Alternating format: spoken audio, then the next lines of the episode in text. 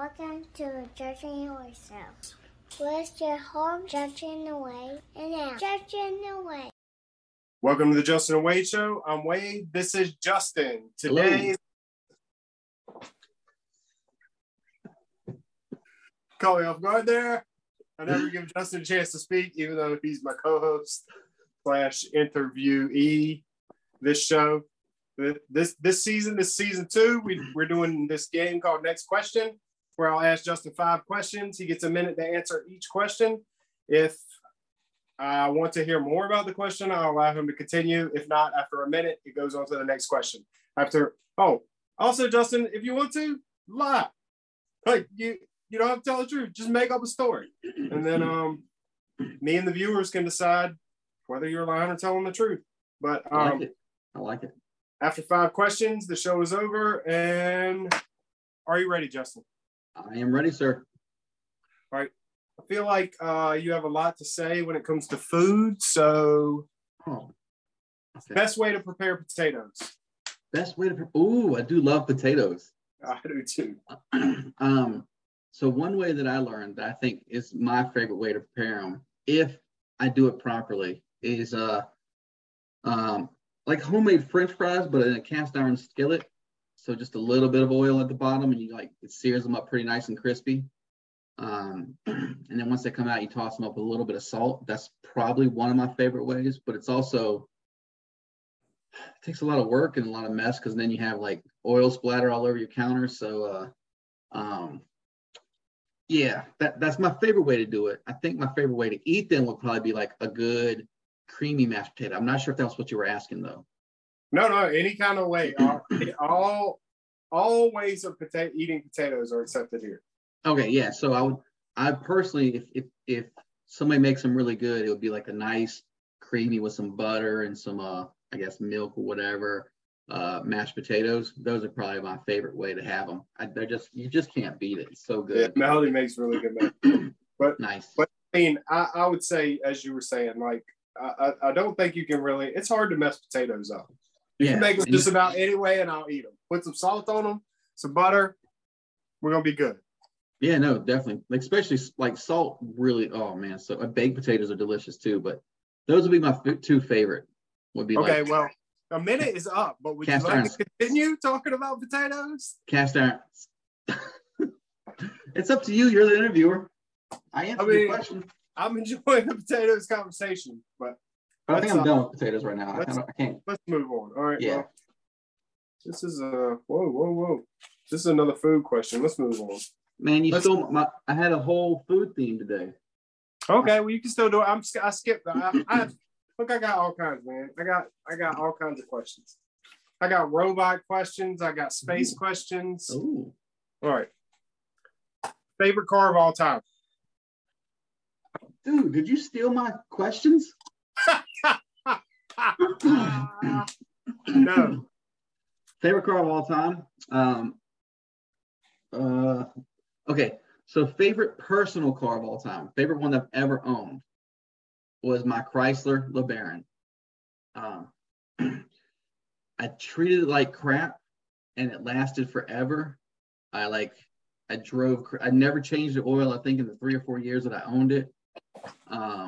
It never treated me bad. During a snowstorm one year, we actually drove it to work when my friend couldn't get his Jeep out of the parking, out of the driveway, because he parked on a slant. So I had to take my Chrysler. But the other cool part about it was it was a convertible with a glass window, and this is what kind of made me really love it. One winter, I put the top down, and the glass shattered, right? And so I lost my back window.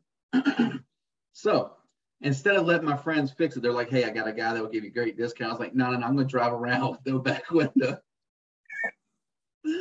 And one night. Hey, time's up, but keep on telling this story. Keep on going. So one night driving it, one night it snowed a lot, and it landed all over the back of this back seats. And as I'm driving to work, it created this snowstorm inside the car. So I'm driving in a blizzard. Inside your car.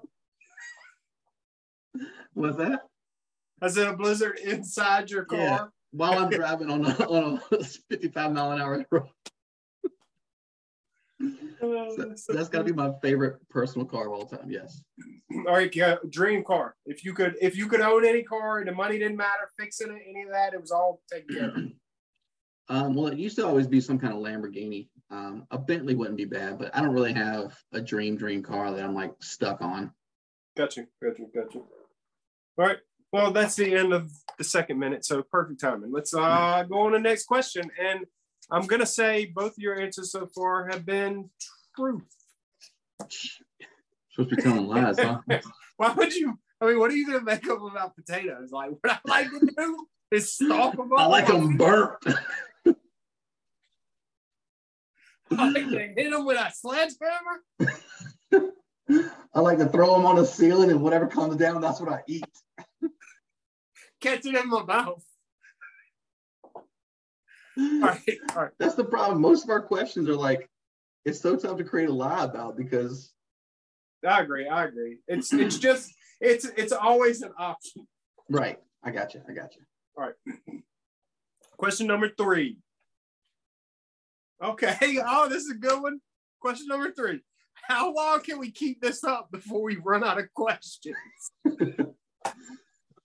I've thought about that multiple times. I'm like, should we just call it quits already? Like, I'm tired of the questions we're asking. No, we got, what, 50 episodes is what our plan is. So that's 5 episodes, like each at 5 questions an episode, right? So 250. So that's 125 per person, unless we get guests in there, and then we're going to add however many more. 125 questions, 150 questions, 200 questions. I think we could do it. Like, we could always Google questions, so we could make this last until we die if we really wanted to. I could come up with 6 million questions, you know? I feel like we could have done the same thing with the first season. Yeah, we could have kept that going, yeah. There were so many things, because some of our topics were broad, so we could always, hello. I'm trying to lock the chair. That studio is not high quality. Your chair is making noise. Okay. But yeah, the first season could have gone. Time's up. Next question. Ooh, I like how you're surprised by all your questions. Like, oh, did I write this? Oh, this is great. Yeah, I do, because I just like write them spur of the moment. I carry this card. Okay, gotcha. If you had $1 billion but couldn't keep any of it, what would you do with it? Did we Google the same website today? I did not Google anything. I've just made these. I told you, I just surprised myself with my own questions. One of my questions, I wasn't going to ask it today. And one of my questions was, how would you spend $1 billion in a week? Ooh. Now, what was your question again? I ignored you. I'm sorry. I heard $1 billion. You had $1 billion, but you couldn't keep any of it for yourself. Like, you couldn't buy stuff for yourself. You couldn't keep any of it. Oh. What would you do? So nothing for myself? No. All right. So my wife wants to start a school in the Philippines. So that would be one. I don't know how much that would cost. Let's just say $1 million. So I've got, what, a couple $100 million left. We're gonna need a lot more time. To go ahead and get rid of a lot of it once. I would help fund St. Jude's for a year. I think it's like on estimate like 300 million. Maybe I'm wrong, but that would take up quite a bit. So I would just donate a whole bunch to St. Jude's, whatever 300 of my million would be. That's what I would donate for St. Jude's to help them run for a year. And then let's see what else we do. I'd probably give everybody that I know, if I couldn't keep it, I'd give everybody I know at least 10 million. Like, you and Melody would get 10 each. My brothers and their family would get 10 each. So that probably puts me at what? We're at like 401 million. And then I would just throw the rest of it at sea. Hourglass was not working, so. Oh, I got another minute. It's probably been a minute, or if you want to keep going. No, that was tough. All right. And I'll make sure not to ask you that question, because that's tricky. $1 billion is a lot, you know? Yeah. Agreed. I don't know what's going on. All right. Last question. Maybe it's the red glasses and you can't tell it's dropping. Well, it's not. I mean, I can see it, but I'm just not paying enough attention to it when I flip it. I expect it to work. It's an hourglass. top three bands of all time. Okay. Okay. Sublime, definitely. I remember always listening to Sublime, so that would definitely be my number one top band of all time.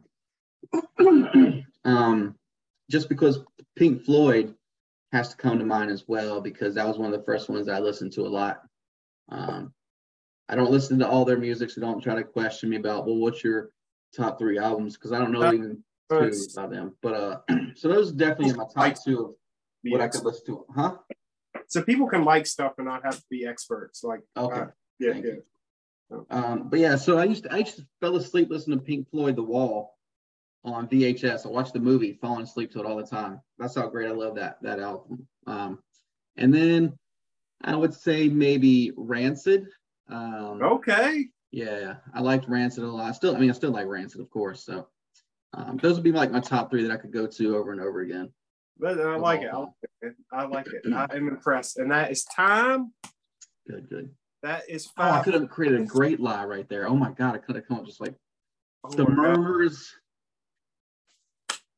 Like name something nobody's ever heard of.